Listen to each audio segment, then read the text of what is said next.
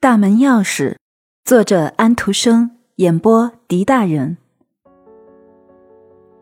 从那天晚上以后，洛特莲妮和内侍长一家便开始了一种亲密的关系。他常到内侍长家，内侍长发现她是一个很聪颖的姑娘，他相信她，相信钥匙。内侍长夫人则从他随时流露出的那种不知不觉的无知中，发现他的幼稚天真。这对夫妇以各自不同的方式喜欢着他，他也以不同的方式喜欢他们。楼上的气味很好闻，洛特莲妮说道。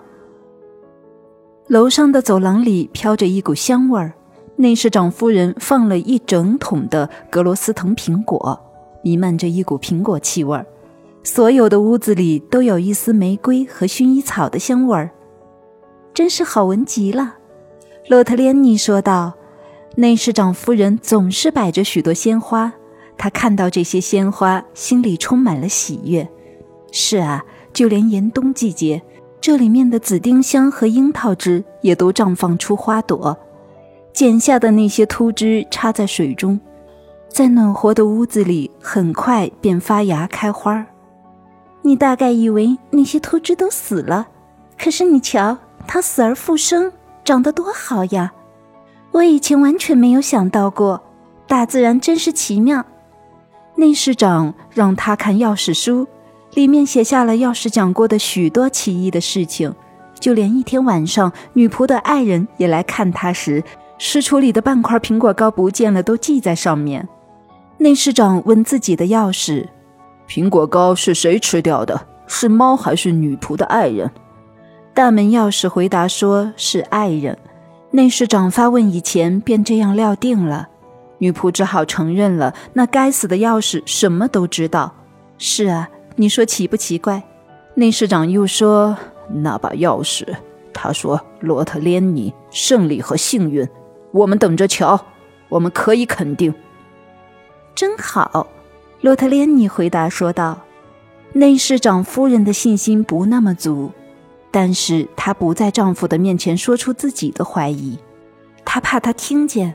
不过后来，她对洛特莲妮说：“内侍长年轻时对戏剧着了迷，要是那时候有人朝那方向推他一把，他一定成了演员。可是他的家人把他推到了另一个方向，他想登台，为了登台写了一个剧本。这是一个大秘密，我可以告诉你，小洛特莲妮。”那出戏写的并不差，皇家剧院上演了他，但是却被观众嘘下了台。我是他的妻子，我知道他。现在你也要走这条路，我希望你一切顺利。但是我不相信这能成为事实，我不相信大门钥匙。洛特莲妮却能相信，他和内侍长的信仰是一致的，他们的心真诚的相通。这姑娘还有几种令内侍长夫人欣赏的本事。洛特莲妮会用土豆做淀粉，会用旧丝袜织手套，为自己的旧舞鞋蒙上新丝面。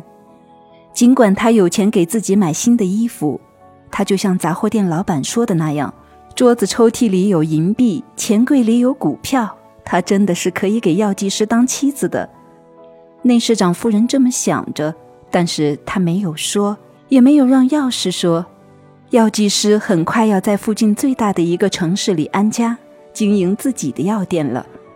罗特莲妮还在读杜维克和克尼格的人际交往，他把那两本书保存了两年，其中的杜维克他背了下来，所有的角色他都能背，但是他只想演其中的一个角色，就是杜维克。他还不想在京都演出，京都里的人都十分嫉妒。在这里，他们不要他，他要在一个更大的城市里开始自己的艺术生涯。